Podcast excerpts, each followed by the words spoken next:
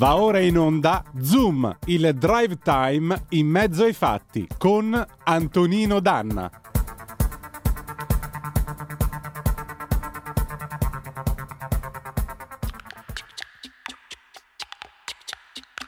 She's crazy like a fool.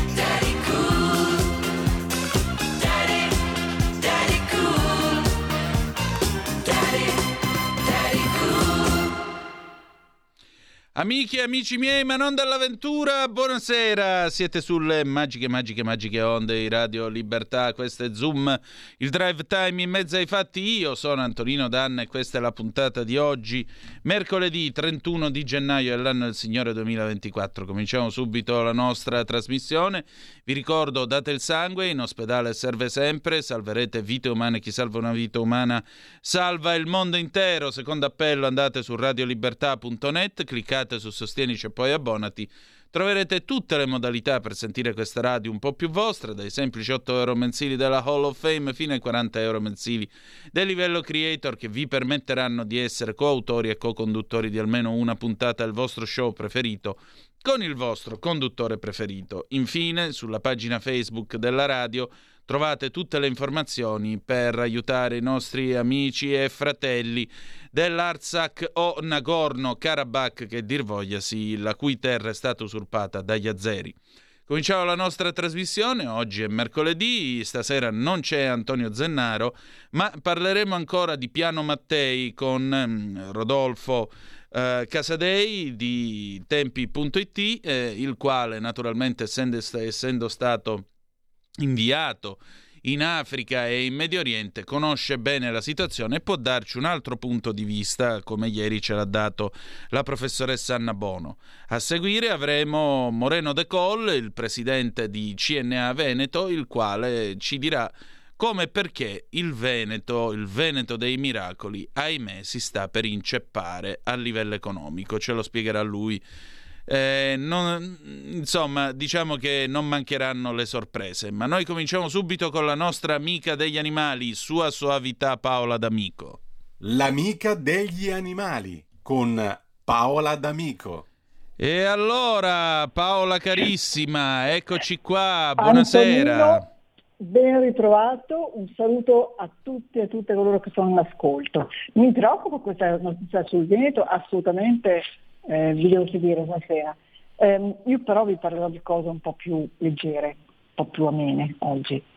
E pensavo di eh, salutare soprattutto i cacciatori perché oggi è stato l'ultimo giorno di caccia e questa dal mio punto di vista è una notizia anche bella, ma ehm, c'è anche l'aspetto non tanto bello, non tanto luminoso, che è quello di una diciamo, analisi che è stata fatta dalla, dall'IPU, soprattutto, che ha fatto un rapportino che dice un numero di violazioni della direttiva uccelli dell'Europa, dell'Europa e eh, l'azione dei bracconieri che purtroppo dilagano e non fanno bene al mondo legale dei cacciatori. Quindi, come sempre, chi fa le cose senza delle regole, da furbetto, danneggia chi invece è cacciatore, pagherà anche tante tasse, tanti, eh, tanti- un bel prezzo insomma per poter fare Beh, certo. anche la- quindi ehm, diciamo, il messaggio è attenzione, non diamo addosso i cacciatori, ma diamo addosso i bracconieri che fanno dei gran danni perché non seguono le regole, quindi non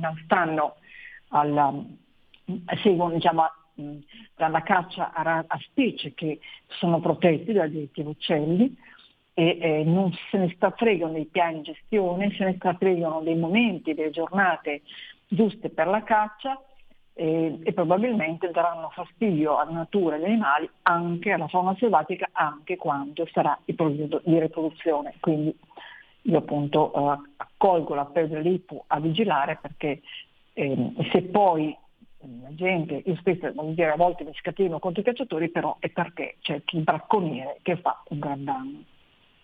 Ma oggi eh, la cosa di cui vorrei parlare in realtà è un libro molto bello che ho ordinato, ancora, però ho letto un po' di recensioni, che è un libro scritto da una biologa, non è una gattara, attenzione, è una biologa, una studiosa, Lisa Signorile, e si intitola Il gatto, manuale d'uso e manutenzione. Peccato che adesso non è uscito quando mi occupavo di animali perché ne avrei approfittato per raccontarlo nei dettagli. Lei è una biologa di Bari, si è specializzata nel Regno Unito, ha fatto un master in protezione e conservazione delle foreste, adesso non è più una giovincella, una ragazzina, una donna matura, ha fatto un dottorato in genetica delle popolazioni e in questo libro delizioso scrive i gatti sono creature misteriose, strane, incomprensibili, occasionalmente diaboliche, o forse siamo noi che non riusciamo a decifrare il loro comportamento, perché ci ignorano quando li chiamiamo, pescano il cibo dalla ciotola e lo mangiano per terra, passano ore e ore a riccarsi, perché chiedono continuamente cibo, perché fanno le fuse, lei poi dà risposte a tutte queste domande. E dice la convivenza a volte può renderci umani frustrati, gatti infelici, perché ci manca proprio il linguaggio per decifrare ciò che vogliono. E poi si domanda anche, ma è vero che sono cose incomprensibili oppure no? In realtà appunto eh, non è così. A suo tempo scrisse anche dei libri divertenti, Il coccodrillo come fa e l'orologiaio miope e, e soprattutto è molto interessante perché lei non sopporta che gli animali diventino feticci, purtroppo noi umani abbiamo questo dissetto, o a chiappa-click, quindi non la, vedete, non la vedrete mai ad inseguire i click sul web o sui social che oggi va tanto per la maggiore. E su questo veramente io sposo in pieno, tanto che anche lo stesso Singer è diventato simpatico oggi ancora di più perché ha detto che lui con i social non c'ha tempo, meno male. Sì, so decisamente la cosa migliore. Esatto. Esatto, e quindi lei praticamente racconta appunto questi com- comportamenti particolari, non so, i gatti che hanno la copertura sensibile delle feci, no? Per esempio se Sì. il loro, se il loro mm, servizio igienico non è pulito, se non lo puliamo tutti i giorni, loro hanno, vanno in sbattimento, insomma, per esempio se abbiamo due gatti suggeriscono gli esperti sempre meglio avere due eh, cassettini, no? E, e poi per esempio alla fine eh, loro non hanno odore, in compenso però quando camminano marcano attraverso le, le ghiandole poste sotto le loro zampine, marcano il territorio, quindi dove passa un gatto eh, mm, un altro gatto sente, quindi, no? E ho visto un video molto bello che c'era in rete di una casa per i gatti dove il proprietario molto attento ha costruito in alto, sul lungo soffitto, delle passatoie, perché ai gatti piace stare in alto, e a volte questo lo dimentichiamo. no? Il gatto poi è un predatore, ma è anche una preda. Si dice che fa tantissimi tentativi di, eh, si esercita molto per essere così elastico, ma per i tentativi, rispetto ai tentativi che fa di afferrare una preda, eh, diciamo 9 su 10 vanno persi, cioè non apportano nessun risultato. Quindi è un bravo predatore, ma deve esercitarsi moltissimo. E poi il gatto rispetto a un cane diverso perché mangia, mette di mangiare, mangia poco poco, però mangia più spesso di continuo, mangia velocemente, poco, tante volte al giorno. E poi ti segue, ti segue dappertutto, ti tiene sotto controllo. No? Non amano le, le porte i gatti perché gli impediscono la fuga, e sono veramente meravigliosi. Sono molto selvatici, no?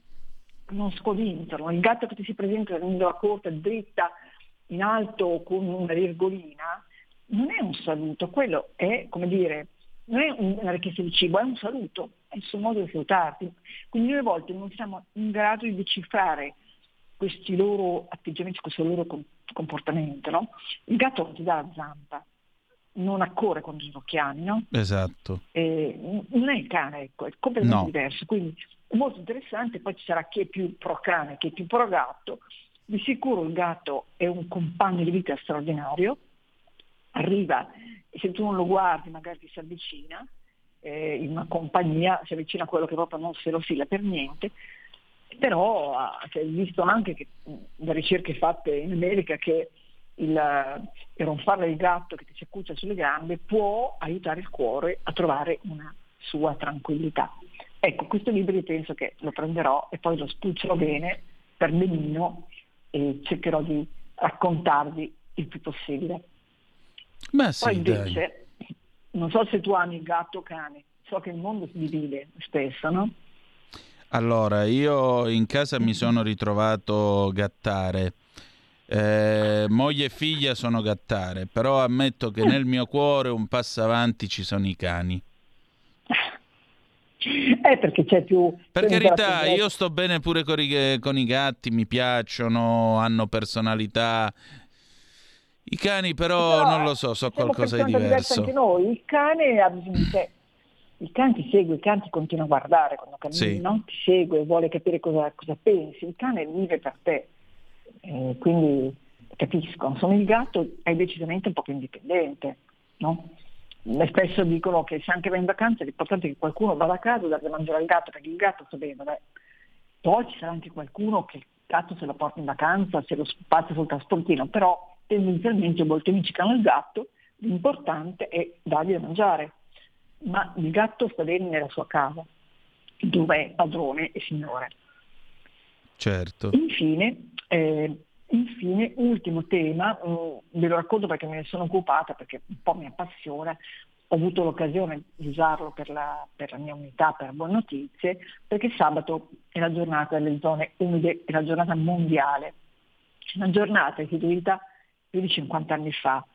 E noi tendiamo, una volta che prosciugavamo no, i- gli stagni acquitrini e paludi, tendiamo a sottovalutare l'importanza di questi, di questi luoghi, che sono delle aree tra terra e mare, tra terra e acqua, no? tra terra e lago, tra terra e fiume.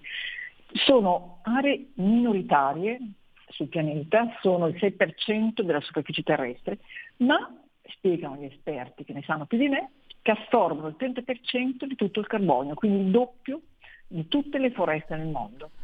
E, ripeto, sono tendenzialmente marginali, non tenuti in considerazione.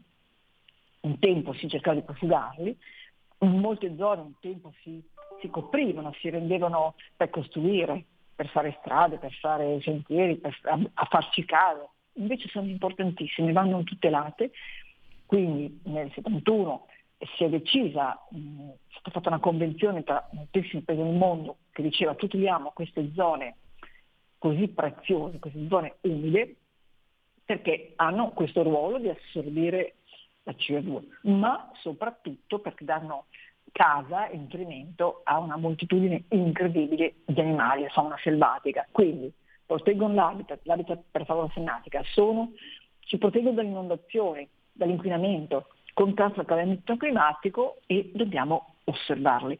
Tra l'altro sabato, tra sabato e domenica, come dici, ci sono molte possibilità in tutta Italia, noi abbiamo 66 zone umide alcune che aspettano, per questo aspettano la benedizione diciamo, dell'organismo internazionale, quindi sono zone umide però devono essere ancora eh, registrate in questo gruppo mondiale e ehm, ci saranno tantissime attività, Medio Ambiente organizza gite, passeggiate, osservazioni e chi può ne approfitti. Insomma. Un, io non ho raccontato di qualcuno, per esempio il Parco della Serina di Cervia, in Emilia, non è lontano da noi, che è mh, un'area umida perché ci sono le saline, perché si produce il sale, si trae il sale, ma ci sono anche, ehm, sono anche luoghi molto abitati, diciamo, ricchi, ehm, vivissimi. Sono, oppure una delle più famose, sicuramente chi è stato in Sardegna, chi ha abitudini alle vacanze in Sardegna, conosce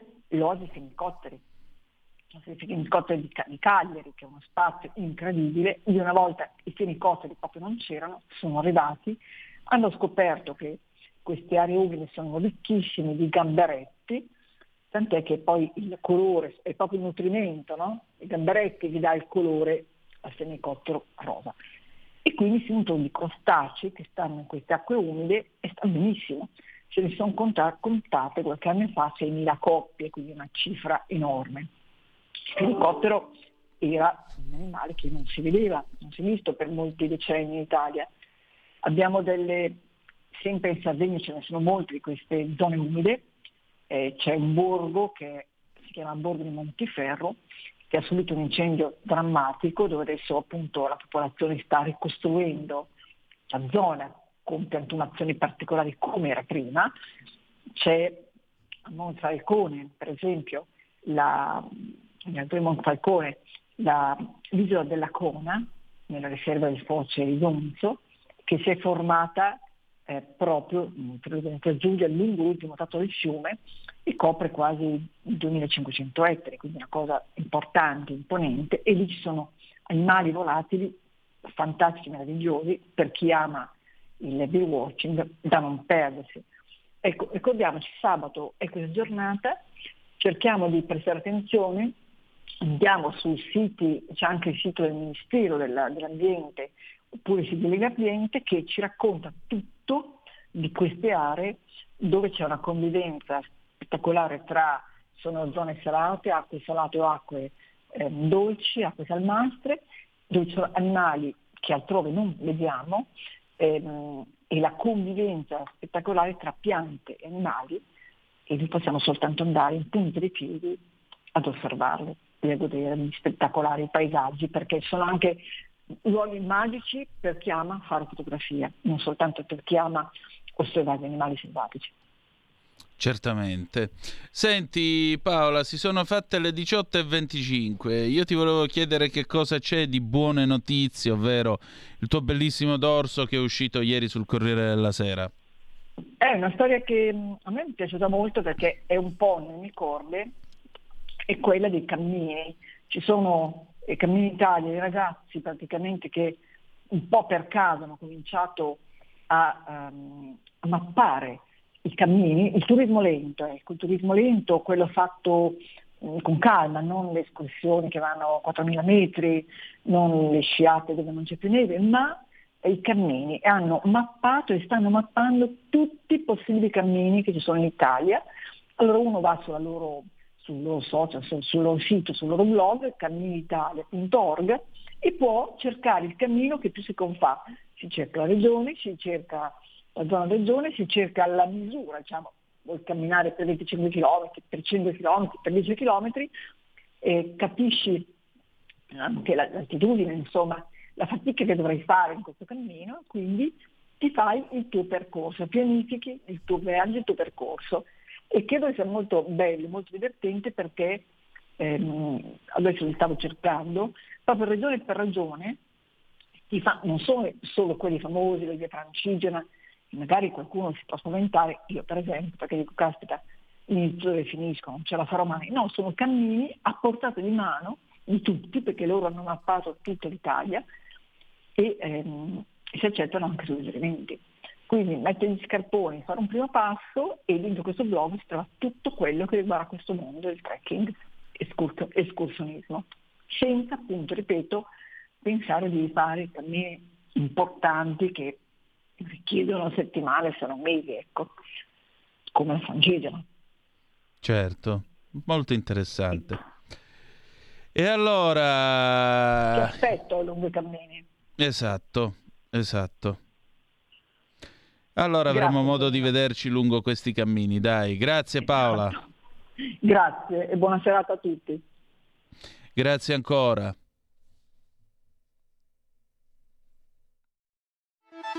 Stai ascoltando Radio Libertà, la tua voce libera, senza filtri né censure, la tua radio.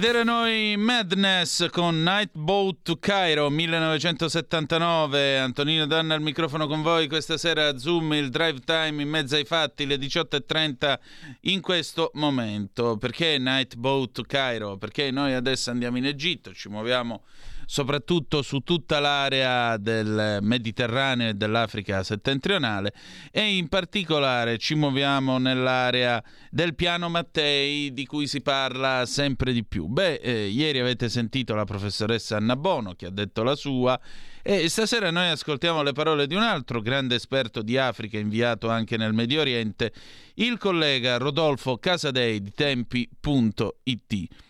Questo piano è possibile soprattutto perché l'Italia può giocare una buona partita volendo in mezzo ad avversari molto più grossi e potenti di Roma? Beh, adesso ce lo facciamo raccontare dal collega Casadei. Vai Giulio Cesare a proposito, buonasera e buon lavoro, vai. Allora, questa sera torna a trovarci un eh, collega molto capace, molto preparato, è Rodolfo Casadei di Tempi, che vi ricordo tra l'altro è eh, loro inviato, è stato in varie zone calde del pianeta, è un buon conoscitore del Medio Oriente, dell'Africa e lui stamattina su tempi.it pubblica questo pezzo molto interessante. Il piano Mattei è una buona opportunità e per l'Italia e per l'Africa neocolonialismo, sfruttamento, operazione di immagine, niente di tutto ciò. L'Italia è l'ultima carta che Europa e Occidente possono giocare nel vecchissimo continente. Rodolfo, però questo piano mi sembra che ci sia ancora però un sacco di nebbia tutto attorno. Forse l'Italia non ha nemmeno le idee molto chiare. Tu come la vedi? Sì, cioè a me pare che bisogna uscire un po' da un equivoco che, che poi è favorito un po' da tutti, eh, quello di chi presenta o legge il piano Mattei come una questione di cooperazione per lo sviluppo, di classica cooperazione per lo sviluppo, mentre invece la, la, il mio giudizio, la mia idea è che la chiave di lettura è quella dell'azione geopolitica. Eh, e sono due cose molto diverse. Mm, Lo sviluppo dell'Africa a livello economico, sociale, politico verrà, può venire soltanto dall'Africa e questo anche cerchiamo di dirlo da tanti anni ma sempre non, non viene capito. Non saranno iniziative di cooperazione allo sviluppo, pensate bene o pensate male, a cambiare questo dato di fondo. E l'abbiamo visto con l'Asia, l'abbiamo visto con altre parti del mondo, sono i meccanismi endogeni che generano lo sviluppo di un'area, di un, di un paese, di una civiltà. Altra, altra, cosa è la questione geopolitica, cioè i rapporti internazionali sono rapporti eh, di forza, sono rapporti di forza per arrivare all'equilibrio, alla convivenza, alla pace e il piano Mattei in questo senso mh, va letto, va letto come mh, un'azione di protagonismo italiano rispetto alla situazione africana e l'Africa è il continente in faccia all'Italia noi siamo la, la, il ponte fra l'Europa e l'Africa e abbiamo dei, dei, dei, degli interessi, delle responsabilità, de, delle urgenze, de, dei diritti, dei doveri eh, rispetto a quest'area del mondo. Ma io propongo di, di, di, distinguere, di disarticolare i due piani, quello della cooperazione e dello sviluppo, dove si possono fare un'infinità di critiche al, al piano, e quello invece, del, del, e quello invece geopolitico dove il giudizio è necessariamente positivo perché siamo di fronte a una iniziativa italiana per una presenza e quindi per un'influenza dell'Italia sul continente africano. Mm. Ecco, e questo lo diciamo anche per fare un piccolo paragone un po' stupido, ma credo chiaro. Diciamo che non c'è la logica della gloriosa Prima Repubblica che era quella degli interventi soldi a pioggia a tutti in nome della bontà, beh, nel caso della Prima Repubblica in nome di interessi politici molto precisi. Non è qua a dare soldi perché stiamo facendo l'elemosina all'Africa, ma perché stiamo affermando la nostra presenza e aggiungerei anche il nostro peso, il nostro ruolo nel continente nero, che nel bene e nel male sarà sempre nostro dirimpettaio e sarà sempre, passami la parola, nostro business. E fin qui io credo che siamo ampiamente d'accordo. Il punto è però ehm, come, come affermiamo questa presenza? Perché eh, una delle cose che io sto constatando da parte di chi si occupa del piano Mattei, giusto ieri per esempio avevamo la professoressa Anna Bono che è un'africanista, e lei diceva d'accordo, però il problema è questi soldi vanno in mano a chi? E sulla base di che cosa? Cioè, ci dovrebbe essere un controllo di questi soldi da parte dell'Italia nei confronti delle nazioni che beneficeranno degli interventi del piano, del piano Mattei, altrimenti finiamo sempre nella solita logica, vi abbiamo dati i soldi, vedete voi che cosa volete fare, o no? Dunque, gli interlocutori a livello internazionale nessuno se li sceglie, ma se li trova lì davanti. Ci sono capi di Stato e governi africani passabili, eh, ci sono capi di Stato e governi indecenti e, e noi siamo chiamati a confrontarci con tutti questi. Eh, chiaramente quando si parla di risorse si parla di meccanismi di controllo e questi devono esserci da una parte e dall'altra perché è una realtà sotto gli occhi di tutti che non riguarda solo le politiche italiane per l'Africa ma anche quelle di altri grandi paesi europei. E un nome fra tutti è quello della Francia. Eh, noi abbiamo visto nei decenni trascorsi che le politiche di cooperazione da una parte hanno ingrassato mh, dittature, regimi autoritari, eh, regimi tribali, regimi parentali, neopatrimoniali africani, dall'altra sono serviti anche a pagare le campagne elettorali dei partiti, cioè la, la politica francese, i partiti francesi si sono alimentati ai fondi della cooperazione francese con l'Africa che arrivavano in Africa e poi venivano spartiti, insomma, venivano redistribuiti. E questo è un fenomeno che ha riguardato un po' tutti i paesi che cooperano con l'Africa. Quindi questi, questi sono chiaramente dei, dei, meccanismi perversi sui quali è necessaria la, la, l'attenzione da parte, da parte de, dei media, da parte de, de, dell'opinione pubblica, ma ripeto, bisogna anche allargare un po' lo sguardo e, e prendere atto del fatto che oggi l'Africa è un continente dove i paesi europei e l'Occidente in generale eh, esercitano un'influenza sempre più ridotta cioè francesi, americani, eh, inglesi sono stati cacciati fuori, i francesi per ultimi, e il loro posto viene progressivamente preso da russi, cinesi, turchi e paesi arabi. Allora o accettiamo che l'Africa eh, dal punto di vista politico, strategico, economico, delle risorse e, e delle ideologie poi che, dominano, che domi, dominano e domineranno fra gli africani, siano quelle di paesi mh, ostili eh, all'alleanza occidentale, oppure cerchiamo di fare qualcosa, cerchiamo di giocare un'altra carta per, per invertire questa tendenza che si manifesta negli ultimi anni. E dopo i fallimenti americano e francese, perché di questo si tratta, negli ultimi 15 anni, non restano molte altre carte da giocare e, e una di queste carte è, è quella dell'Italia che, che, è un paese appunto diverso da quelli che hanno esercitato funzioni imperiali in Africa e proprio per questa sua diversità rappresenta un, un asset che, che, che, l'Occidente gioca e che noi giochiamo perché è nel nostro interesse, è evidentemente nel nostro interesse come paese che vuole avere un ruolo internazionale e dal ruolo internazionale derivano poi una serie di vantaggi per tutti. Su questo io direi che siamo ampiamente d'accordo, però l'osservazione che io faccio è manzonianamente questa.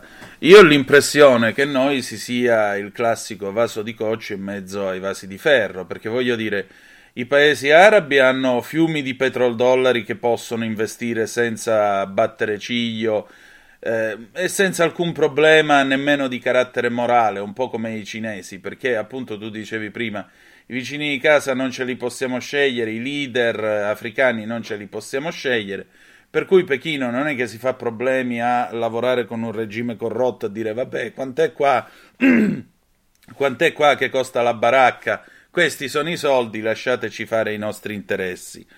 E noi però arriviamo lì e eh, arriviamo lì credo anche con una serie di remore perché purtroppo È vero, Rambo ha fallito, gli americani non sono stati in grado di imporre la loro presenza in Africa. I francesi peggio che andar di notte perché loro credo abbiano una visione ancora ottocentesca del, e quasi e direi ampiamente coloniale del rapporto con i paesi africani. E, e poi arriviamo noi, e che cosa ci troviamo davanti? Ci troviamo davanti le remore di chi dirà: Ah, vabbè, volete fare l'imperialismo mussoliniano, vi siete messi a cercare di ricostituire l'impero risorto sui colli fatali di Roma, cioè ci troveremo davanti queste remore morali e ci troveremo davanti anche la scelta. Allora, con questo regime corrotto dobbiamo trattare oppure no? Cioè, come fa l'Italia a inserirsi in un grande gioco come questo, senza essere schiacciati in un angolo? E dunque l'Italia appunto è una media potenza che storicamente, storicamente voglio dire a partire dal- da- dalla fine della seconda guerra mondiale, è stata organicamente alleata dell'Occidente, ma la porta dell'Occidente aperta su- sul non Occidente, quindi Mm. sul mondo comunista e sul mondo dei paesi non allineati e questo ruolo storico dell'Italia è rimasto costante attraverso i vari governi del dopoguerra, che fossero mh, democristiani, che fossero socialisti, che fossero post-Tangentopoli, semplicemente è diminuita la qualità del personale politico che interpretava questo ruolo storico dell'Italia uscita sconfitta dalla seconda guerra mondiale. Eh, questo ruolo rimane intatto, l'azione dell'Italia non va calcolata sulle risorse che può mettere in campo, sono le risorse finanziarie che può mettere in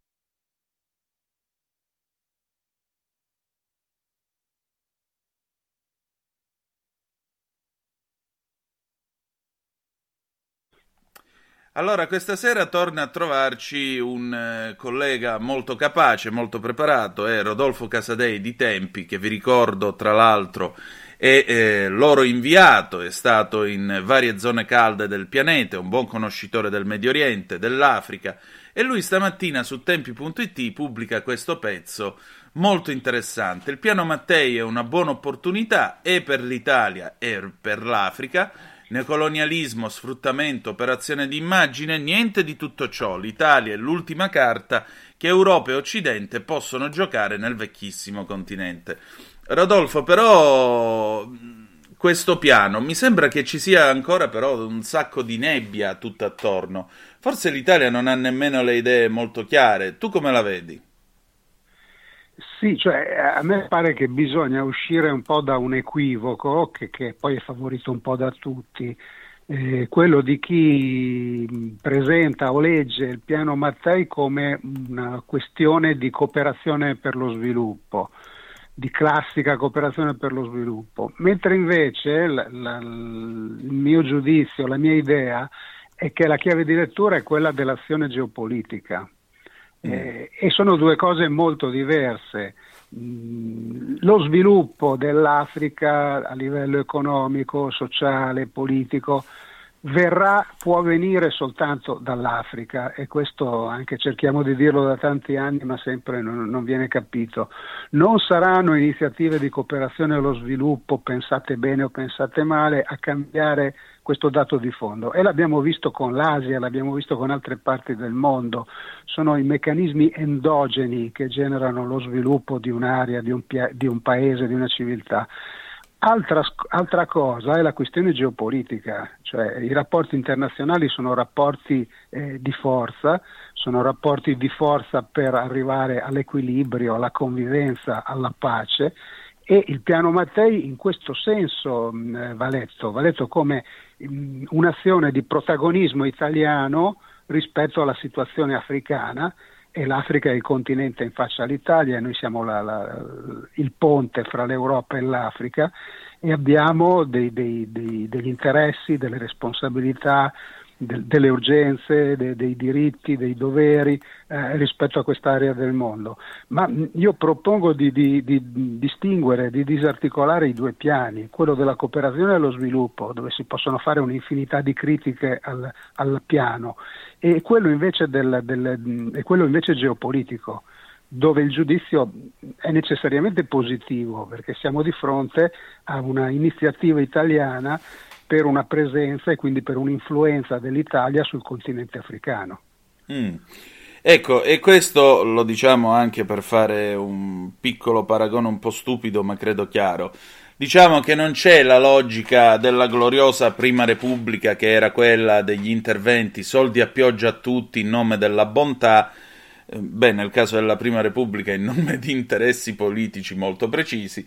Non è qua dare soldi perché stiamo facendo l'elemosina all'Africa, ma perché stiamo affermando la nostra presenza e aggiungerei anche il nostro peso, il nostro ruolo nel continente nero, che nel bene e nel male sarà sempre nostro dirimpettaio e sarà sempre, passami la parola, nostro business. E fin qui io credo che siamo ampiamente d'accordo. Il punto è però ehm, come, come affermiamo questa presenza? Perché eh, una delle cose che io sto constatando da parte di chi si occupa del piano Mattei Giusto ieri, per esempio, avevamo la professoressa Anna Bono, che è un'africanista, e lei diceva: d'accordo, però il problema è questi soldi vanno in mano a chi? E sulla base di che cosa? Cioè, ci dovrebbe essere un controllo di questi soldi da parte dell'Italia nei confronti delle nazioni che beneficeranno degli interventi del piano, del piano Mattei, altrimenti finiamo sempre nella solita logica, vi abbiamo dati i soldi, vedete voi che cosa volete fare, o no?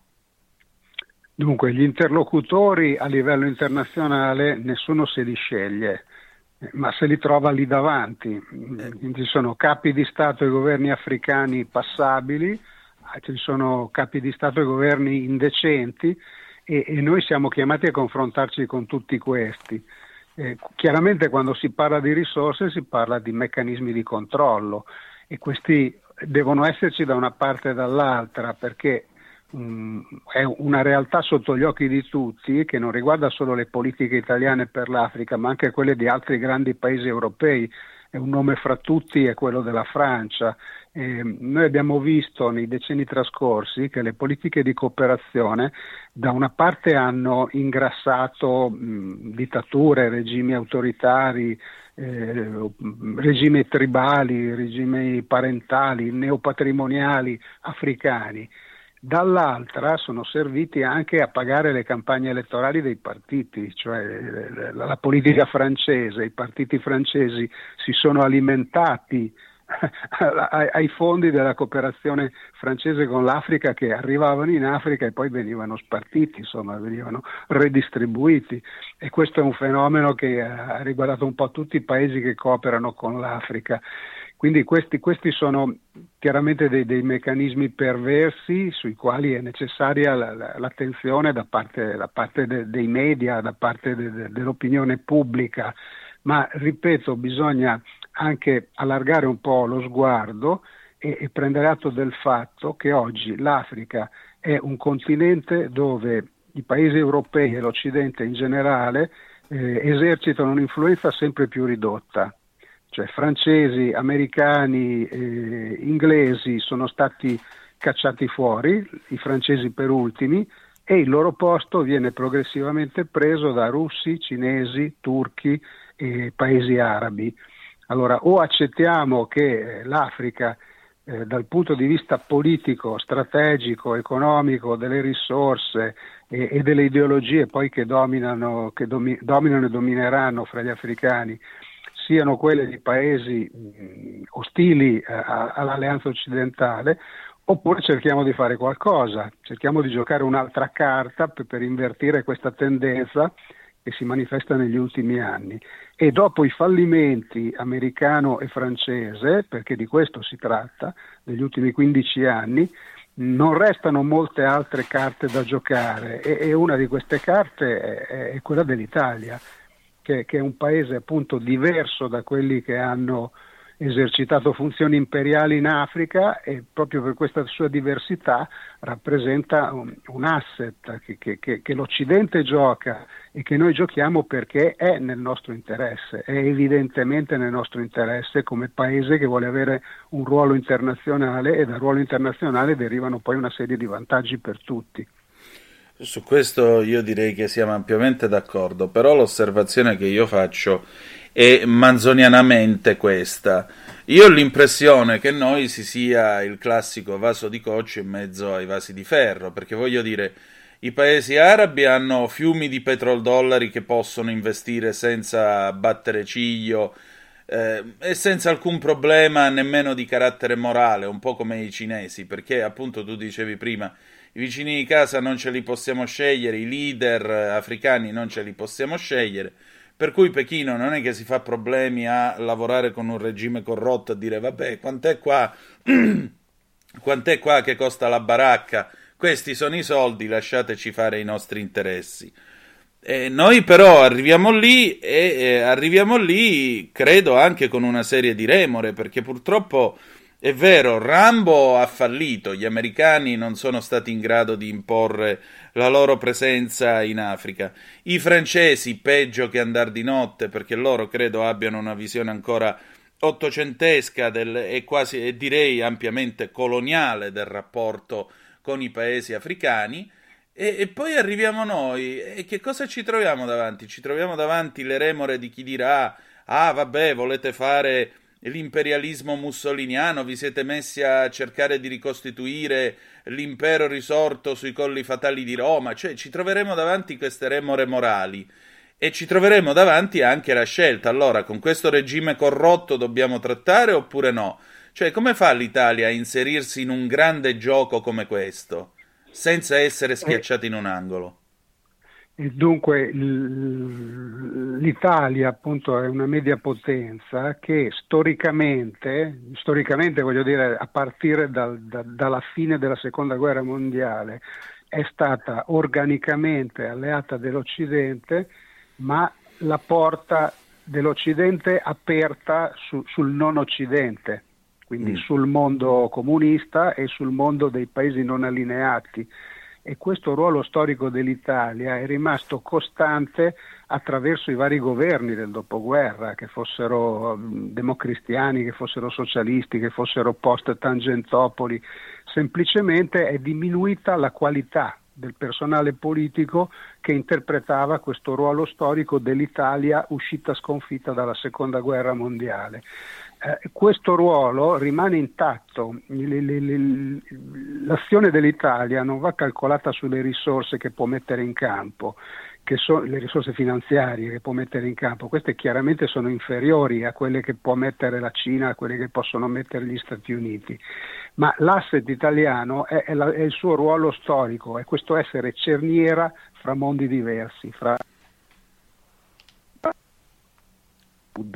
e questo quindi non è la- un- una logica imperiale da recuperare da, da esperienze fallimentari del passato e comunque esperienze consegnate all'archivio della storia, ma appunto valorizzare questa flessibilità, questo ruolo di cerniera, questa, questa leggerezza dell'impronta italiana rispetto all'impronta pesante, pesantissima del- della Francia, degli Stati Uniti, della Russia in Africa.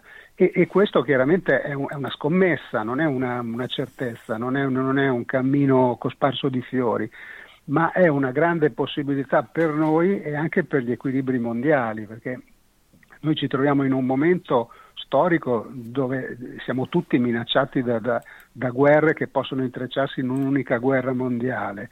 E il ruolo dell'Italia chiaramente è quello di, di- di- di allentare queste tensioni. Lo scacchiere dove può esercitare qualche- un qualche ruolo, una qualche influenza è quello africano. Sicuramente ci saranno tante delusioni, ma non bisogna, non bisogna per questo mh, tirare i remi in barca, perché tirare in barca vorrebbe dire condannarsi poi a- a- all'irrilevanza, al perdere sempre più posizioni e dopo i problemi diventerebbero problemi interni all'Italia, non più problemi dell'Africa, ma problemi dell'Italia. Certo, anche perché voglio dire, eh, ricordo a chi ci sta ascoltando che l'Italia, divenuta repubblica con la Costituzione più bella del mondo, una colonia l'ha avuta per dieci anni ed è stata l'amministrazione fiduciaria della Somalia italiana tra il 50 e il 60, di cui nessuno parla. In questo paese c'è proprio il tabù rispetto al fatto che l'Italia sia stata potenza coloniale anche nel momento in cui è diventata repubblica. Però, malgrado questo, noi ci siamo comportati dignitosamente al punto che nel 60, quando l'Italia poi si è ritirata dalla Somalia, e beh, eh, l'ONU ha, eh, ha ringraziato il nostro paese, si è complimentata per eh, la, la buona amministrazione, la buona gestione che avevamo avuto eh, della Somalia italiana. Questo molto spesso viene dimenticato.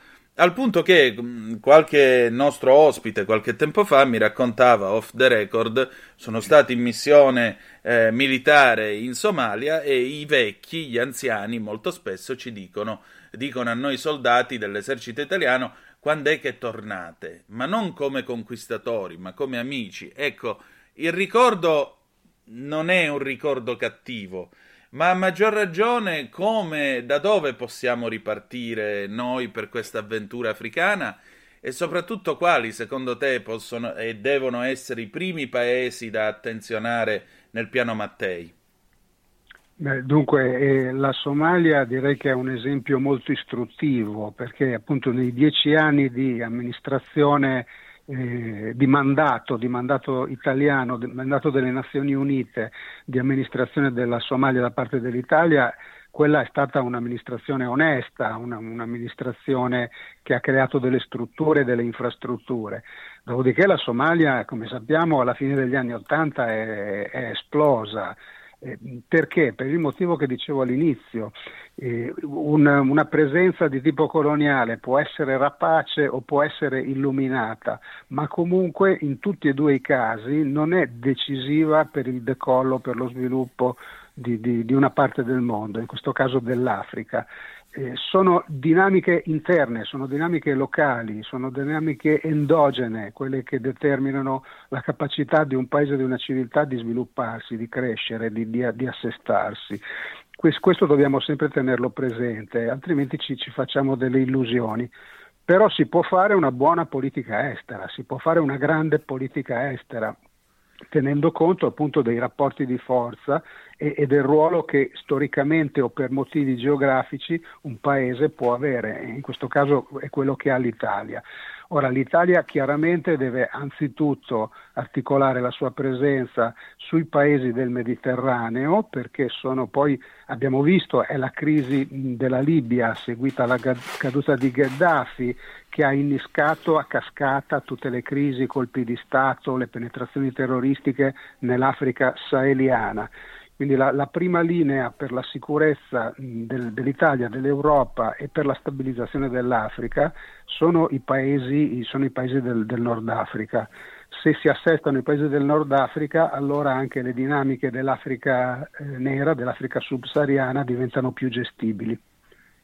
Certo sarà un'impresa tornare in Libia ora che ci sono turchi e russi. Mm, sì, eh, appunto le, le, l'idea è che i libici si stanchino di turchi e russi e, e, e preferiscano appunto una, una presenza italiana che, che, perdura attraverso l'ENI ed era una presenza italiana che stava per ottenere dei risultati, quelli sì storici, con gli accordi fra eh, Italia e Libia al tempo dei governi Berlusconi e, de- del regime di Gheddafi in Libia. Purtroppo le cose sono andate diversamente per, per, per le velleitarie aspirazioni di, di, di francesi, britannici e americani che hanno pensato di sistemare le cose diversamente. Ma la storia ha già insegnato che eh, la democrazia non si esporta e che le esportazioni di democrazia normalmente eh, servono a coprire degli interessi strategici geopolitici inconfessabili. È meglio giocare con le carte sul tavolo. L'Italia non ha grossi problemi in questo senso perché non essendo una potenza di natura imperiale può appunto giocare con le carte sul tavolo e, e, e quindi gli interlocutori questo lo sanno. Chi, chi, chi, è nei paesi arabi o in Africa sa bene che l'Italia è una cosa diversa eh, rispetto alla Francia, all'Inghilterra, agli Stati Uniti, alla Russia, alla Cina. Ecco, per concludere, ringraziandoti del tuo tempo, re, mi tengo ancora nell'area del Mediterraneo, che però significa anche Mediterraneo, includendo anche un rapporto con, con Israele, quindi avere una politica sia araba che una politica, eh, diciamo così, filo israeliana nel Mediterraneo perché credo che eh, noi non si possa perdere eh, d'occhio il rapporto con Tel Aviv, ma eh, nel piano Mattei c'è anche l'Egitto e l'Egitto significa, significa anche caso Regeni. Ecco qua uno dei, dei casi in cui si potrebbero fare delle, eh, delle, come possiamo dire, delle obiezioni di natura morale, delle remore di natura più che eh, peraltro legittime, atteso il dolore della famiglia Regeni. Eh, però resta il fatto che di- si può andare oltre Giulio Regeni in nome del piano Mattei? Ecco, il, caso Regeni è, come dire, mh, la lettura, mh, è lo svantaggio in questo caso di essere Italia eh, nel contesto nordafricano, perché in quel caso lì noi abbiamo visto una, un, appunto, un regime dittatoriale militare che colpisce una persona per educarne mille, come si diceva al tempo del terrorismo in Italia. Il regime mh, egiziano non, non, desiderava e non desidera la pressione mediatica e delle organizzazioni dei diritti umani sulle sue attività da parte de, de, de, delle realtà occidentali, dei paesi occidentali. E questo messaggio lo ha, fatto, lo ha recapitato non prendendosela con un americano, un francese o un inglese, ma con un cittadino italiano, proprio in questo caso diciamo, la, la, la, la, storica debolezza italiana è stata, è stata, è stata esiziale per, per, il giovane Regeni. Colpire l'Italia, eh, colpire un italiano è un messaggio a tutto l'Occidente di non interferire con le politiche autoritarie egiziane, sapendo appunto che mh, si poteva fare con un italiano, non si poteva fare con un cittadino invece di paesi, dei paesi che ho prima, che ho prima citato. E, e, questo è un dato di fatto di cui dobbiamo sempre tenere conto. È anche però il motivo per cui eh, noi sappiamo che l'Egitto, eh, fuori dall'esperienza della dittatura, c'è solo quella del regime dei fratelli musulmani. E quindi attualmente fra i due mali si sceglie il male minore che è quello di garantire la, la stabilità del sistema egiziano sotto, sotto questo regime che di fatto è un regime militare perché al momento in cui cadesse ci troveremo di fronte a un regime dei fratelli musulmani e questo regime si impegnerebbe di nuovo in una guerra con Israele e tutta l'area insomma di, di nuovo divamperebbe, gli equilibri salterebbero e le sofferenze per tutti sarebbero molto estese. Quindi questa è una di quelle, di quelle situazioni della politica internazionale dove, dove, dove la politica deve tenere conto di tutti i fattori in gioco anche quando questi fattori sono, sono estremamente dolorosi. Insomma, diciamo così, sono gli spigoli della realpolitik. Che, che, che, fa vittime nelle persone in carne e ossa. Questa è la tragedia esatto. del, della condizione umana e politica. Esatto, è proprio così. Grazie. Grazie a voi. Stai ascoltando Radio Libertà la tua voce libera, senza filtri né censure, la tua radio. E rieccoci, siete di nuovo sulle magiche, magiche, magiche onde di Radio Libertà. Questo è sempre Zoom, il drive time in mezzo ai fatti. Antonino Danna al microfono con voi per questa puntata serotina del 31 gennaio 2024, come sempre mercoledì. Allora, adesso noi passiamo dal piano Mattei al, ehm, al Veneto, perché il Veneto dei miracoli, ahimè, si sta per inceppare. Chi ce lo dice il presidente Moreno De Col, presidente di eh, CNA Veneto, che però ha anche, diciamo così, il dolce e l'amaro. Segni di speranza ce ne sono. 346 642 7756 se volete commentare tutto questo. Vai Giulio Cesare. Allora, stasera è tornato a trovarci un eh, nostro gradito ospite, un amico di questa trasmissione, è il presidente di CNA Veneto Moreno De Col. Presidente, intanto buonasera e grazie al suo tempo. Le volevo chiedere questo. Voi oggi avete messo un comunicato stampa molto allarmato, aggiungerei, nel quale eh, sottolineate che dopo un paio d'anni comunque di robusta ripresa, l'economia del Veneto sta per subire una battuta d'arresto. E allora a maggior ragione io le dico, le chiedo, che cosa si è rotto nel giocattolo? Soprattutto, com'è che il Veneto dei miracoli non miracola più? Che è successo? Beh, ehm, diciamo che il titolo del comunicato dà un riferimento generale diciamo, sul, sul- sull'argomento, no? però bisogna secondo me partire dal 2019, nel senso che noi abbiamo avuto un grosso picco negativo nell'economia con il periodo della pandemia ovviamente. no? Poi c'è stata una ripresa abbastanza tumultuosa, abbastanza forte, portata avanti da tanti elementi, tra i quali non ultimo il- l'attività in edilizia del eh, super bonus. Nel frattempo però sono subentrate le problematiche legate alla prima guerra, quella dell'Ucraina e de- di Russia e Ucraina, poi si è aggiunto adesso tutte le problematiche del eh, Medio Oriente, l'impatto dell'inflazione, i costi dell'energia e quindi tutti i parametri che immaginavamo, speravamo, diciamo meglio, potessero continuare in maniera positiva per un periodo un po' più lungo, in realtà si sono oh, raffreddati. Sostanzialmente abbiamo visto dai dati che siamo tornati più o meno su tanti elementi in linea con la situazione che c'era nel 2019 attualmente, cioè i parametri principali che portano a questa considerazione qua. All'interno di questi dati però ci sono elementi più positivi e altri più, eh, più negativi. Certo è che la curva che era in salita a un certo punto si è appiattita in alto e sta andando avanti in piano, cioè in orizzontale rispetto ad, al- a- ad altri andamenti che tutti noi auspicavamo quando stavamo uscendo dalla, dalla pandemia. Certo, siamo insomma in questo interminabile plateau, voi parlate addirittura di stagnazione. E stagnazione, certo, dopo quello che abbiamo attraversato non è proprio il massimo, direi. Eh beh, eh, certamente sì, perché se noi vediamo mh, i dati relativi al, al PIL, ad esempio, i dati relativi ai consumi, eh, riscontriamo che c'è in quest'ultimo periodo un, un forte appiattimento della curva, della linea. E questo sta a significare che eh, si va incontro a un periodo di, di- di- di- di- forse dire stagnazione un po' esagerato, però di fatto è un po' così.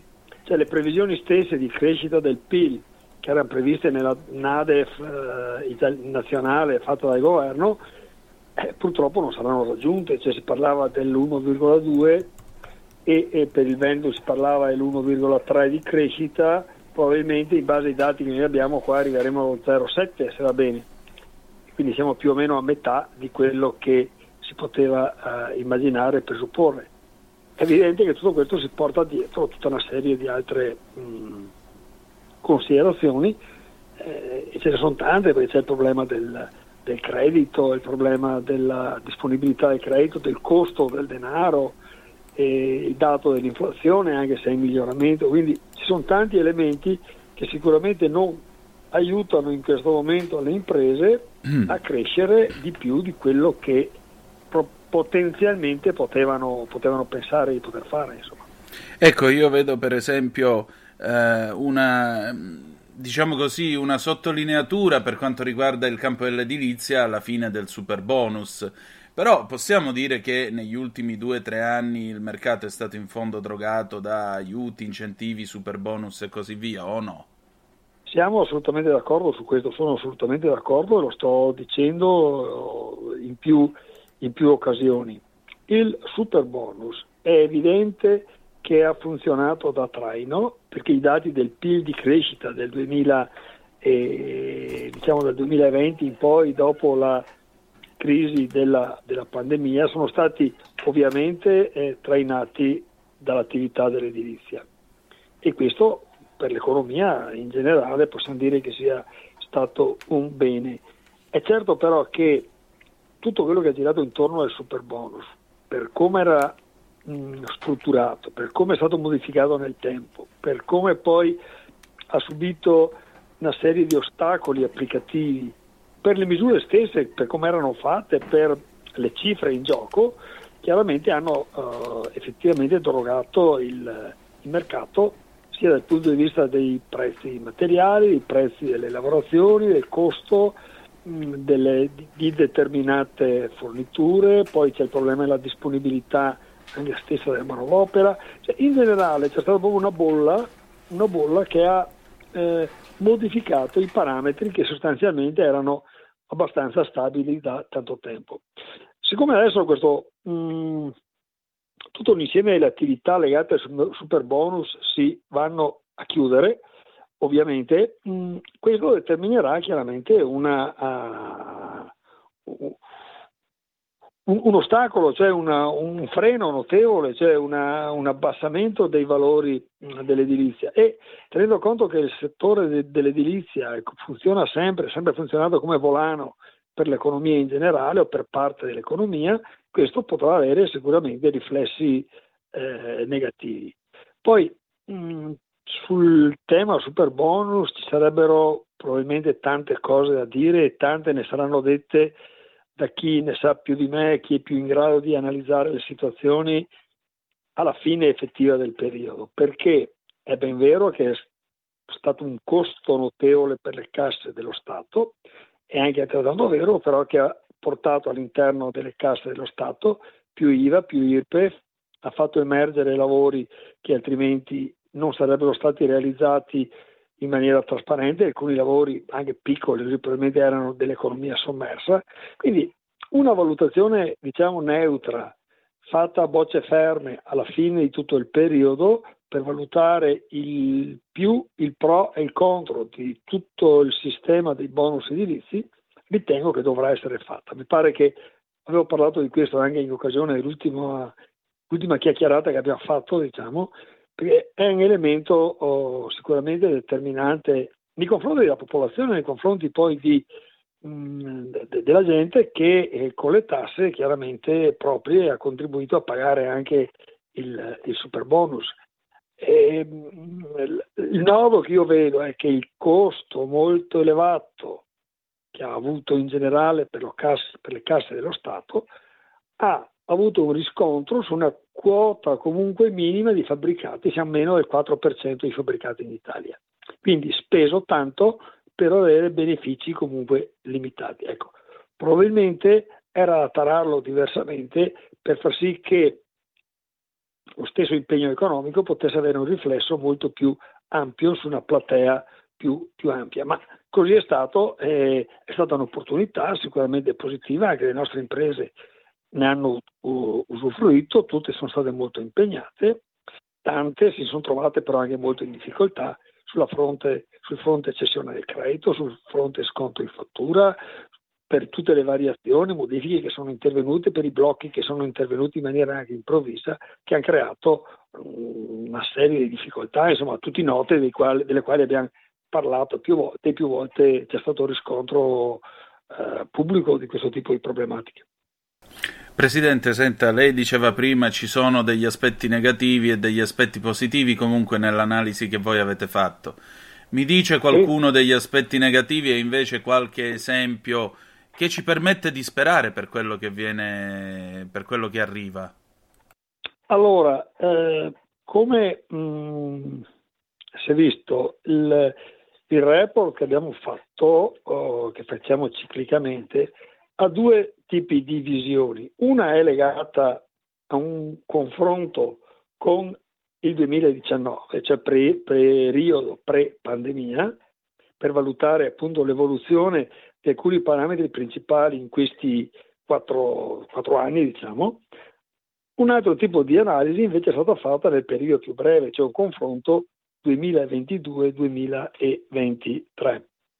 Allora, eh, nello schemino poi li abbiamo fotografati, cioè indicati quel colore verde e quel colore rosso, quindi diventa facile capire quali sono positivi e quali sono negativi. Andando a guardarli, ce li ho qui davanti, diciamo che se facciamo un confronto 22 su 23, cioè l'ultimo, l'ultimo anno, gli elementi positivi sono sicuramente la crescita del numero degli occupati in generale, che è un elemento quindi e dà un riscontro anche nazionale questo.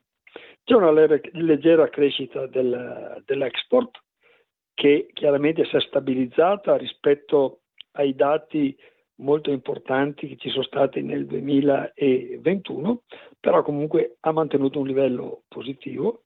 Le presenze turistiche sono molto aumentate, quindi anche questo è un elemento di assoluta positività se lo guardiamo nel breve, nel breve periodo anno su anno. Mentre invece gli elementi negativi principali sono il- la quota di credito destinata alle piccole, alle, alle imprese, alle piccole imprese particolari, ha avuto un calo notevole, cioè detta in altri termini, per i piccoli è sempre più difficile accedere al credito bancario.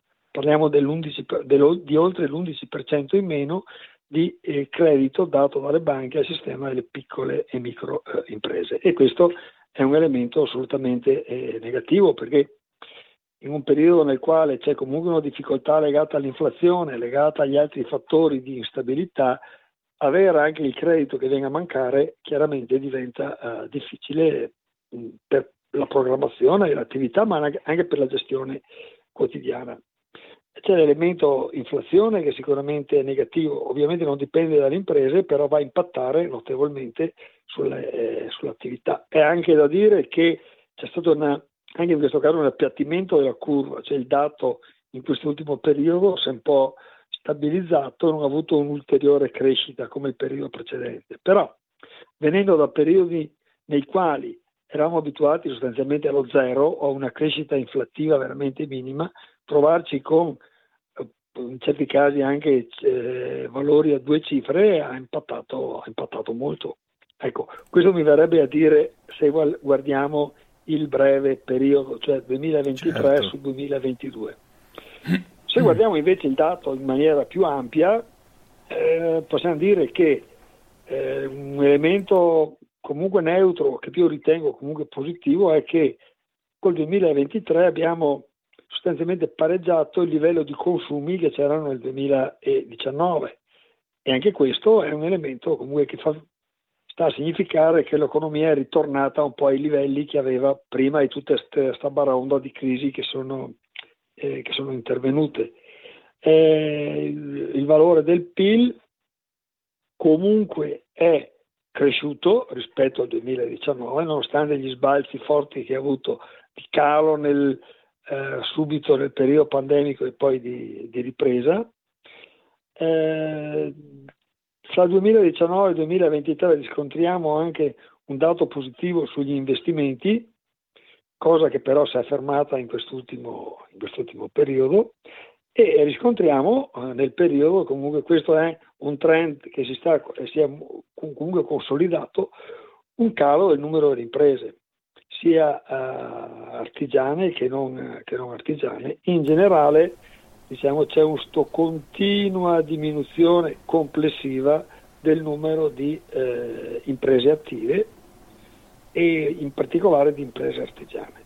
Per quel che riguarda le imprese artigiane c'è da fare una, una valutazione, Sì. perché alcune di queste perdono le caratteristiche per essere imprese artigiane perché non hanno più eh, i, i- numeri, diciamo, cioè non rientrano nei parametri previsti dalla legge di 30 anni fa che noi chiediamo tempo di adeguare i tempi e quindi non, non essendo più artigiane entrano nell'ambito delle imprese non artigiane e determinano un calo da una parte e l'aumento del numero dall'altra.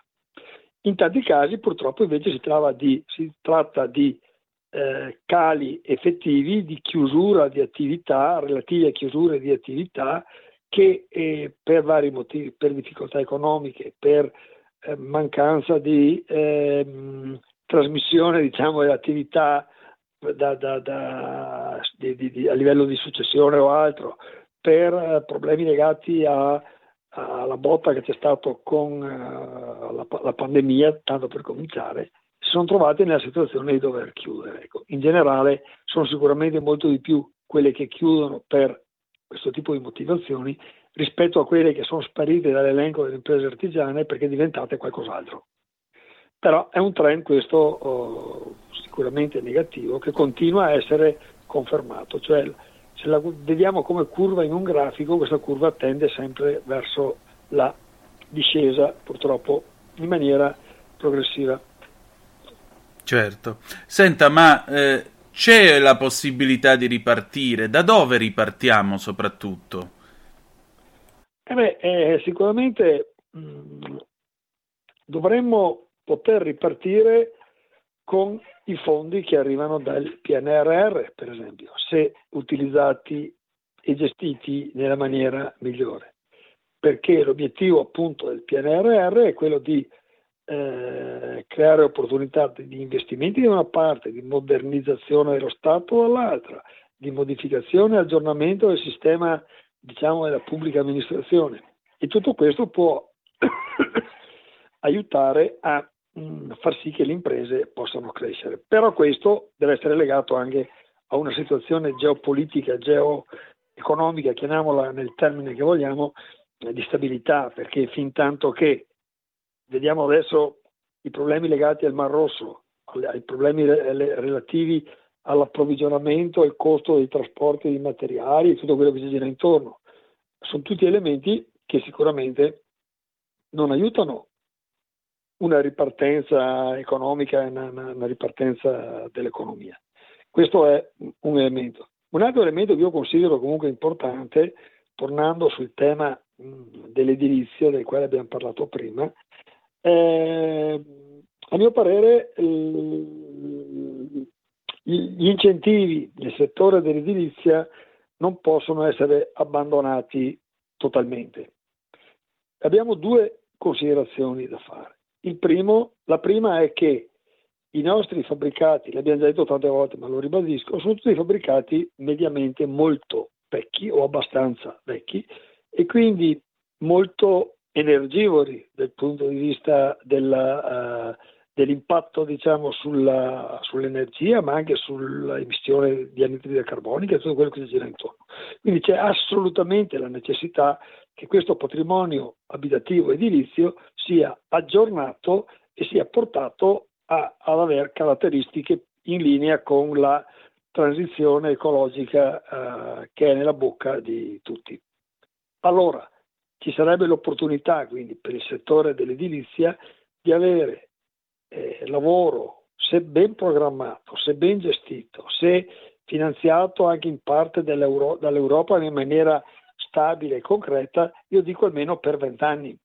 Cioè non si può fare più una cosa tipo il super bonus che eh, diciamo, ha impattato in due anni, due anni e mezzo in maniera così travolgente. Ci deve essere una programmazione eh, data in maniera progressiva, in maniera organizzata, in maniera coordinata nel tempo e questo può essere un elemento di estrema positività per l'economia, per il settore dell'edilizia, per tutto quello che gira intorno al sistema, al sistema casa. Questo secondo me è un elemento diciamo, di partenza che potrebbe essere sicuramente importante. Ritorno sul PNRR perché la quantità di investimenti che sono previsti all'interno di quel pacchetto di, di- di- che arriva dall'Europa vedono quindi la possibilità di creare opportunità di lavoro, di crescita per tanti settori e anche il settore piccole imprese e micro, microimprese può oh, chiaramente eh, usufruirne. Poi c'è un elemento di base che io dico, la stabilità, cioè una stabilità dal punto di vista mh, politico, una stabilità dal punto di vista normativo, una stabilità e una certezza dal punto di vista del sistema della giustizia. Sono tutti elementi che possono diciamo, aiutare le imprese a lavorare, a crescere, ad avere certezze per il proprio futuro. E quando questo non c'è, ovviamente uno tira eh, i remi in barca, cioè tende a rallentare le ipotesi eh, legate a, a una propria crescita, a una propria, a un proprio sviluppo.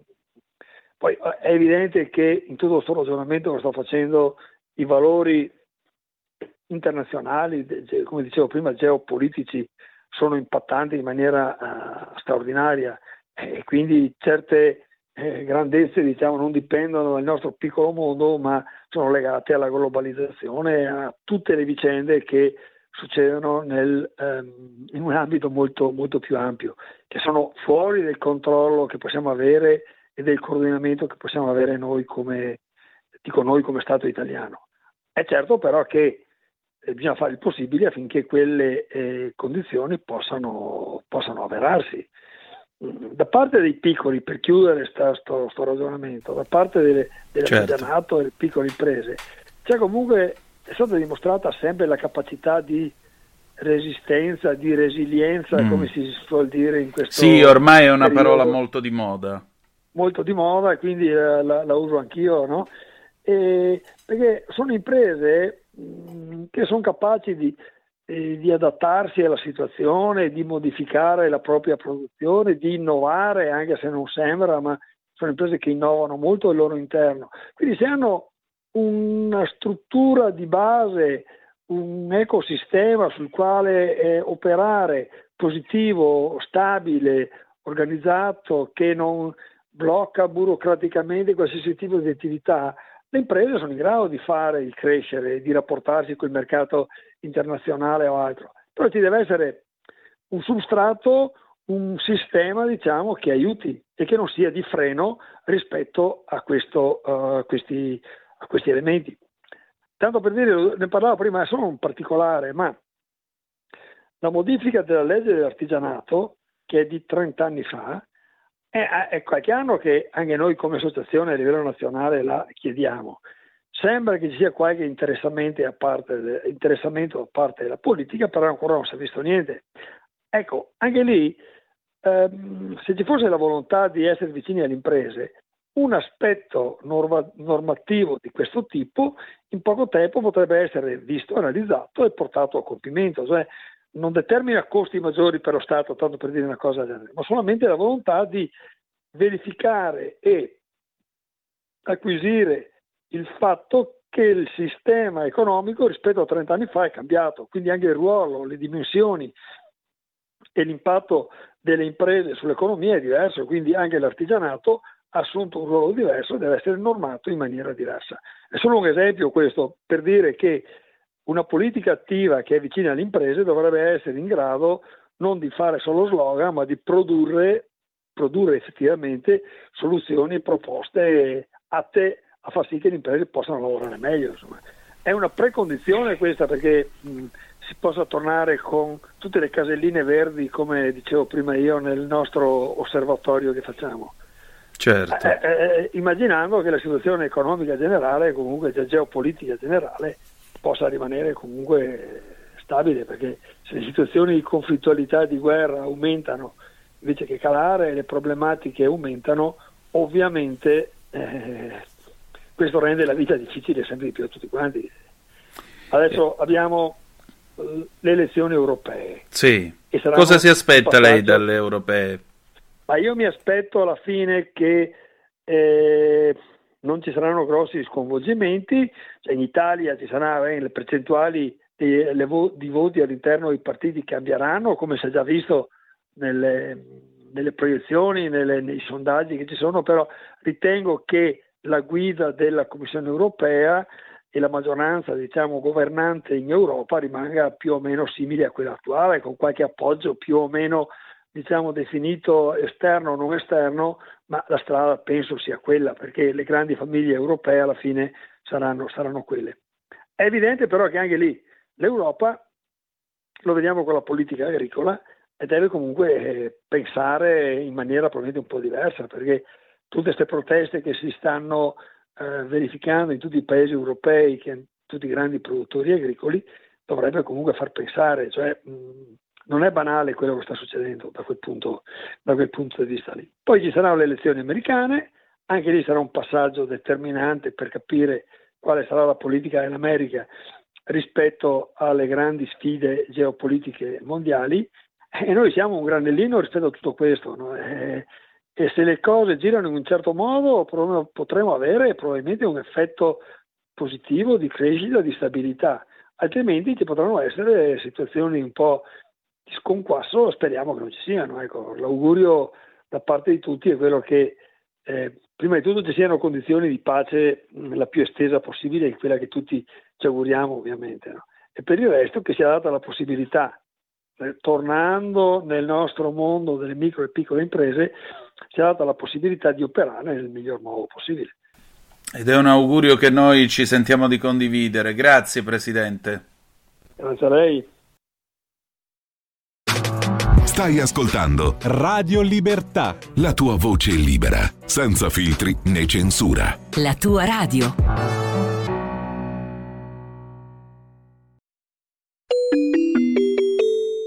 Qui Parlamento.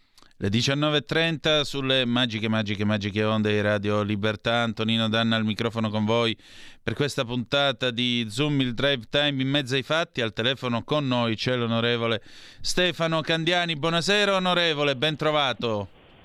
Eccoci, è un piacere stare con voi questa sera, grazie. Grazie. Onorevole, allora, oggi si è discusso di Unione Europea. Che cosa sta succedendo?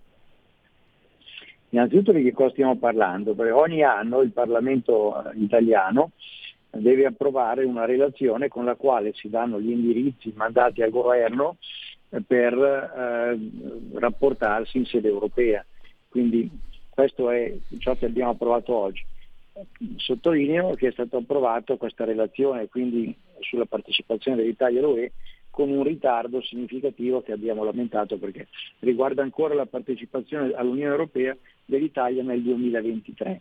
Però Transeat, infatti su questo il nostro è stato certamente un voto, non può che essere ovviamente come pregiadato, ecco, un, un voto positivo, però anche con qualche osservazione critica, facendo ben presente che noi non ci siamo mai abituati all'idea che se una cosa arriva da Bruxelles automaticamente non si può dire di no e deve essere eh, sempre presa eh, per buona. Se sono le cose che non vanno bene, ecco, manteniamo lo spirito critico, che peraltro è uno spirito critico di rispetto, perché altrimenti ho usato anche questo esempio in, in aula, è come quando incontri una persona che vedi che non sta bene e anziché dirgli che ha dei problemi di curarsi, gli fai il sorriso e gli dici avanti così va tutto bene. Ovvio che il criticare significa anche consentire di risolvere dei problemi.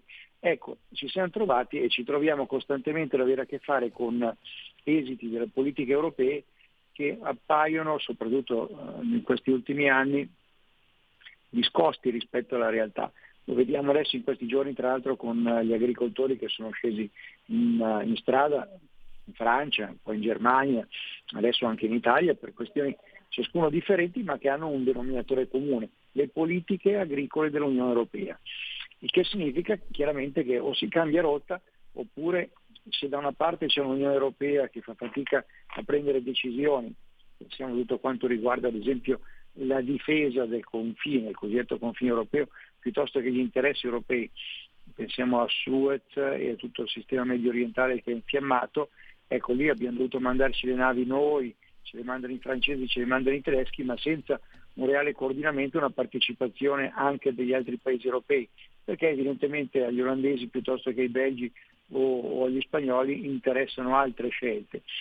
È evidente quindi che o c'è una presa di coscienza di, di- questi aspetti, altrimenti il rischio reale è che ci troviamo a dover subire scelte fatte a Bruxelles di interessi che sono lontani rispetto a quelli della gente. E abbiamo Certamente. lamentato, abbiamo ovviamente messo a fuoco anche questo problema. Certo, e mi sembra la cosa più giusta. Onorevole, tra l'altro a giugno si vota per eh, l'Europarlamento. Lei che Europa si aspetta? Veniamo da anni di assurdità incredibili e poi penso anche, visto che lei accennava prima eh, al tema dell'ecologia, penso al tema della politica agricola comune, penso alle proteste dei trattori in tutta Europa che eh, pian piano cominciano a prendere sempre più piede. A maggior ragione, che Europa vogliamo? Ma l'Europa che ci aspettiamo ovviamente è un'Europa che abbia una guida differente rispetto a quella oggi della maggioranza Ursula, quindi von der ovvero oggi c'è un'Europa che è virata dai verdi, dai, dai socialisti, dal Partito Popolare Europeo con delle scelte che sono oggettivamente dannose, l'abbiamo visto nei rapporti con la Cina, lo vediamo ovviamente come diciamo prima nell'incapacità a prendere decisioni. È chiaro che se si cambia maggioranza e si, se riusciamo ad arrivare a una maggioranza che assomigli di più a quella che oggi è al governo a Roma, quindi con la Lega in maggioranza in Europa e con il centrodestra in maggioranza in Europa, possiamo realmente eh, imbroccare una strada eh, inversa rispetto a quella attuale, quindi con scelte che eh, si ric- ricordino che massacrare le nostre economie solo per far contenti i verdi tedeschi con scelte ideologicamente insostenibili poi dal punto di vista economico che vanno a colpire l'economia per le politiche green, che sia poi sugli agricoltori, che sia sul manifatturiero, che sia sull'artigianato, è assurdo. Tanto più che spesso e volentieri queste politiche ci costringono a non produrre in Europa e andare a comprare poi fuori dall'Europa prodotti con- che sono eh, totalmente eh, fatti con, con criteri non allineati agli standard europei, quindi con sì quello inquinamento, con sfruttamento della manodopera, mentre in Europa si rinuncia a quelle produzioni per stare dietro appunto alle, alle scelte delle politiche europee. Quindi anche qui occorre un po' di buonsenso. Spesso e volentieri abbiamo visto invece scelte fatte che sembrano tutte eh, indirizzate a dar vantaggio alla Cina piuttosto che all'India, lo vediamo anche, anche adesso con eh, le ultime questioni riguardo eh, all'acciaio che si va, eh, si va a chiudere, si va a chiudere l'Ilva. Attenzione perché i proprietari sono indiani, attenzione perché queste scelte fatte in altri anni oggi le subiamo con una dipendenza che aumenta dall'estero. Ecco, questa dipendenza o indipendenza è lo spirito della Lega, quando diciamo sempre padroni a casa nostra, lo spirito è ancora lo stesso e attenzione perché perdere l'autonomia, che sia nella produzione dell'acciaio, piuttosto che nella produzione dell'energia, piuttosto che dei prodotti agricoli, dipendendo troppo eccessivamente da importazioni all'estero, a parte abbassare la qualità dei prodotti che vanno poi eh, sulla tavola piuttosto che nelle mani dei nostri concittadini italiani, e ci troviamo poi anche a mettere a ferro e fuoco e a chiudere interi settori dell'economia.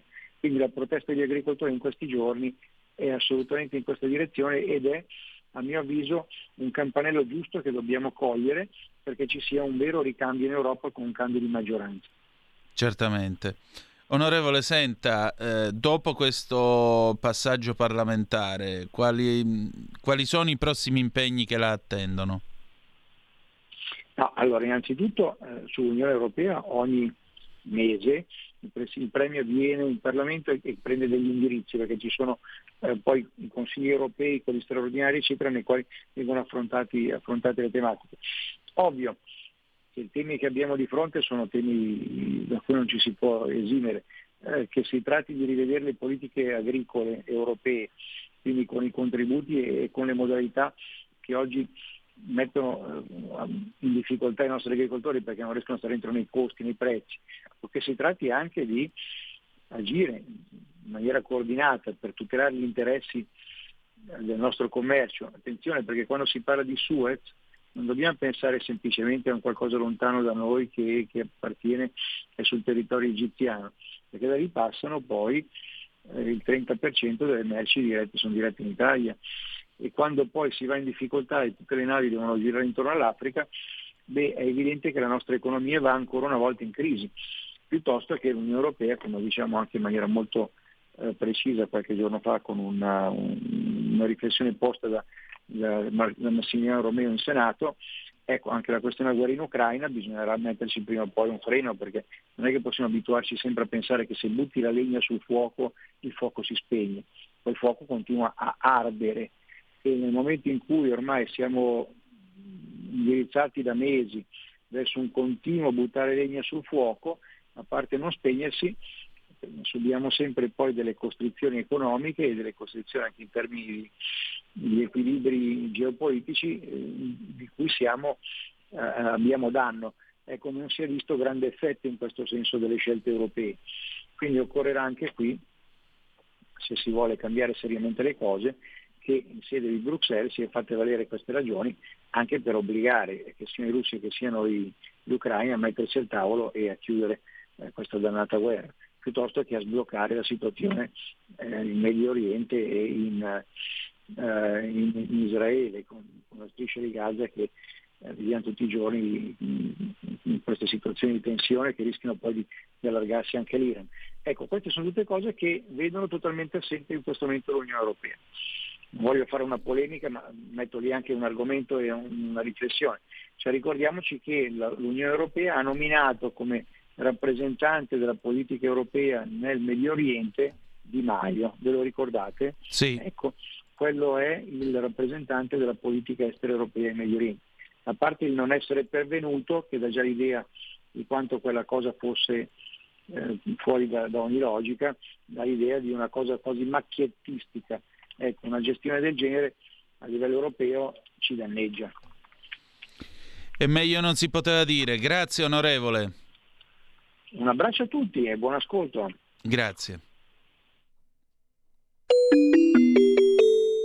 Qui Parlamento. Perfetto, e adesso, sempre per qui Parlamento, abbiamo con noi l'onorevole Manfredi Potenti sul tema dell'energia oggi al Senato. Noi ci salutiamo qui, sigla finale di Martin Mambo Italiano del 55, appuntamento domani alle 18.05 trattabili sulle magiche, magiche, magiche onde di Radio Libertà. Grazie per essere stati con noi e ricordate che malgrado tutto, the best is yet to come, il meglio deve ancora venire.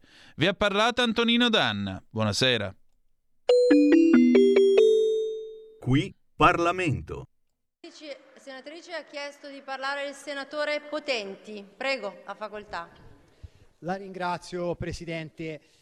Opla, abbiamo dei problemi tecnici che non sono di energia stavolta.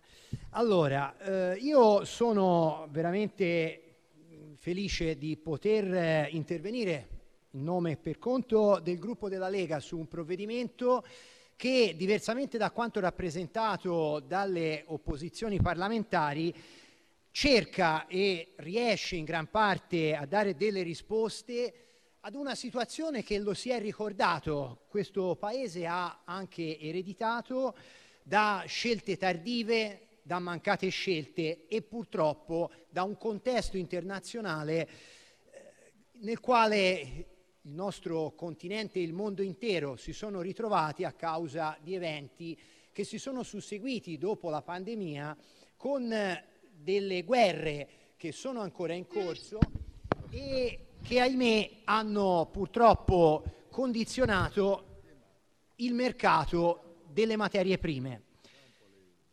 A questo punto non ci resta che esaminare il contenuto di questo, di questo testo che dovremo andare a convertire per eh, acclarare quanto sto affermando.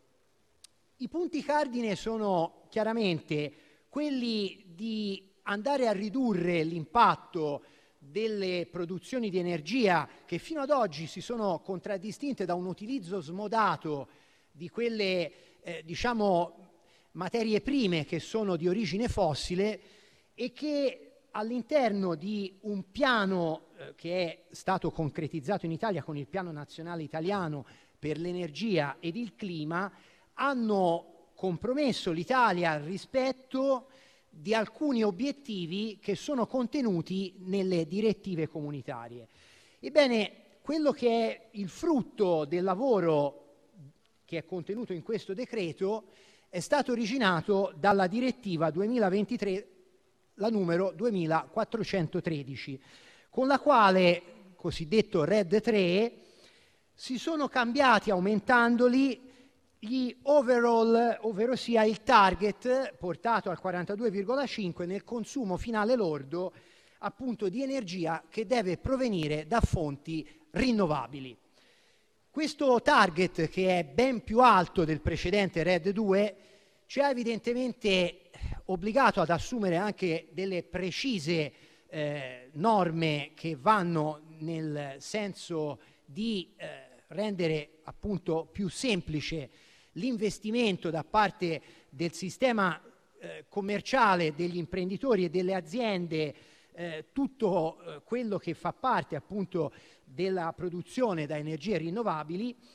E soprattutto, merito di questo decreto, di incentivare l'autoproduzione di energia rinnovabile appunto da parte di quei settori produttivi energivori che tanto hanno subito nell'anno scorso e nei mesi scorsi questa fluttuazione impazzita dei costi delle materie prime per produrre energia, quali fra tutte appunto il gas. Ed è una novità che si intenda agevolare il settore energivoro, ma è assolutamente una strategia di importanza nazionale poter garantire che le nostre produzioni strategiche non subiscano gli effetti appunto di un incremento, di nuovi possibili incrementi del gas, che ad oggi rimane una delle fonti strategiche che ci garantiscono una programmazione della produzione dell'energia indispensabile appunto per eh, i settori produttivi. Eh, noi abbiamo ricordato alcuni dei mh, diciamo, punti fondamentali sui quali questo provvedimento si snoda, ma vorrei tra le altre ricordare anche delle norme che posso definire di nicchia, ma ritengo indispensabili e fondamentali. Uno fra tutti riguarda anche il mio territorio, è introdotto con l'articolo 3, eh, ovvero sia la disciplina delle concessioni geotermoelettriche.